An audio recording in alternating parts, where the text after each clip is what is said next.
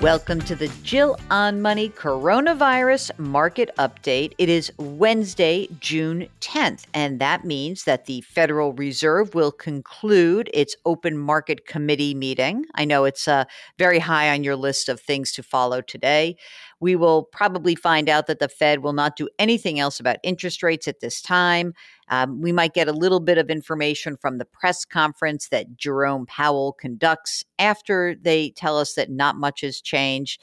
But uh, I'll let you know about that tomorrow. That'll be a much easier way to handle it. If you have a financial question of any sort, if you wouldn't mind, just send us a note. Ask Jill at jillonmoney.com. You can also go to our website, jillonmoney.com. There is a beautiful contact button in the upper right hand corner. Okay, let's get to your questions. Erica writes, I love your podcast. I've learned a ton. It's helped me grasp my finances. Yay! Thank you. Thank you. That makes me so happy. Erica says, I am a 23 year old with a fully funded emergency reserve fund, 25 grand. I have $20,000 in student loans that I'm paying off diligently every month. I'm living with a roommate. I pay NYC rent utilities. I have a job in sales with a fintech company, and I would consider myself financially secure. I invest $100 every month into my Vanguard Index Fund account and put extra money into my Robinhood stock account. I want to start investing in real estate. I have no idea where to begin. Any suggestions? Thank you in advance for your help. I hope you're staying safe and well. Hey, Erica, I have a place for you to begin. Do not invest in real estate. That is not a great idea.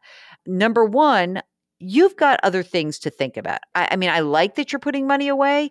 Are you using a retirement account? Because you didn't mention that. So you're putting money in a Vanguard index fund, you're putting money in a Robinhood fund. Okay, fine. What about retirement? I feel like that's a missing piece of the equation. Second thing is the student loans you have, just given your age, and I bet that they are going, and I know that if they're federal, you're, you're not paying them right now, but they're probably carrying a four or 5% interest rate. So I would say let's get rid of those before you start thinking about real estate. And then I think that if you really want to add real estate as an asset class, I'm not sure you should, that you can just do that through real estate investment trusts. We can talk more about that, but you got to do the other, you've got to do those other things first. Okay. Janelle says, My colleague says she uses her Roth IRA to buy CDs. I was always taught to invest in an index fund. What's the benefit of having a Roth IRA CD? Couldn't she just buy a regular CD since both are used with her after tax money? Thanks for answering my question. Yeah, I don't see a big use for a Roth um, IRA CD, especially if somebody is hoping that this is the last money you're ever going to use. I guess you could potentially put money into a, a CD inside of a Roth because you just want to manage risk, but doesn't seem like a great idea. I like your idea of using index funds, whether they're bond index funds, stock index funds, whatever.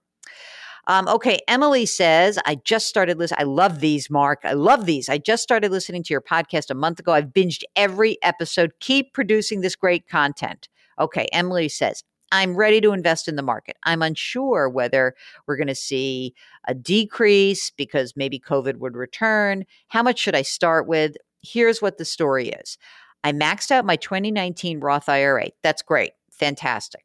I'm automatically adding to my 2020 IRA every month. I also contribute 6% of my salary to my company's simple IRA.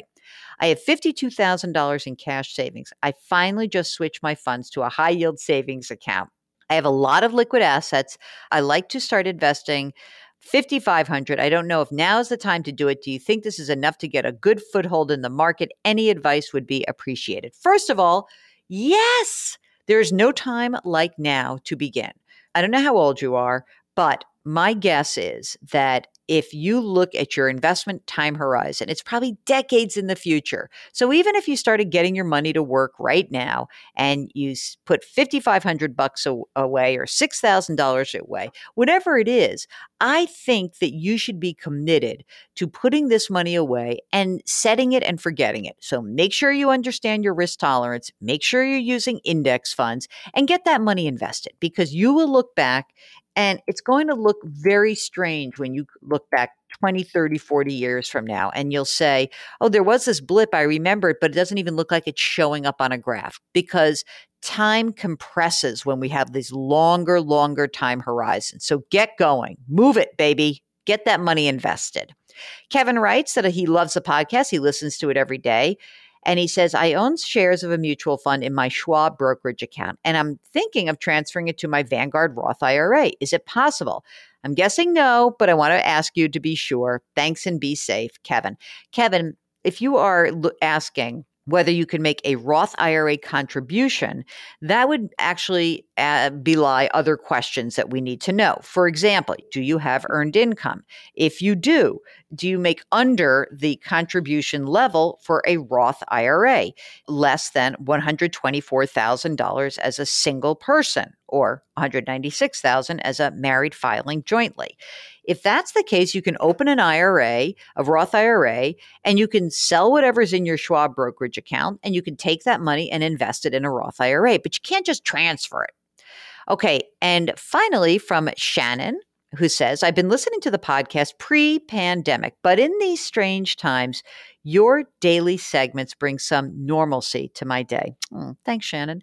Shannon's 32, and she says, I've been contributing to my 403B for six years. Currently, it's valued at $48,000.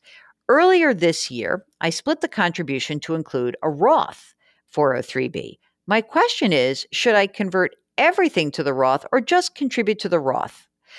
Given your age, and I don't know what's going on in your life, but I'm going to say that if you send me some more info, I might change this, but I think generally speaking, I would use an all Roth contribution because chances are in the future, it will be nice for you to have had your money taxed at these lower rates.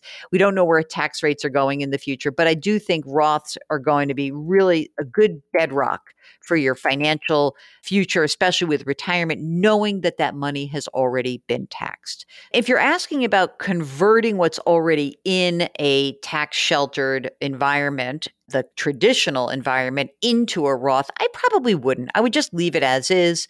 And then new money that goes in, it should all be Roth money. And thank you all for listening and want to remind you that we are here for you. And that means you've got to send us an email. So ask Jill at jillonmoney.com. That's our email address.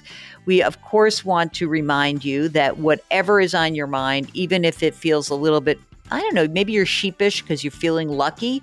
It's okay to feel lucky and it's okay to acknowledge that. But if you don't know where to go next, then let us know. We'll help you out. Ask Jill at jillonmoney.com. And please share this podcast with whomever, someone in your life that needs some financial advice. Of course, wash your hands, wear your masks, maintain your social distancing, put your hands on someone's back, and lift that person up today. It will help you, it will help him or her. Just do it. Okay, we'll see you tomorrow. Thanks for listening.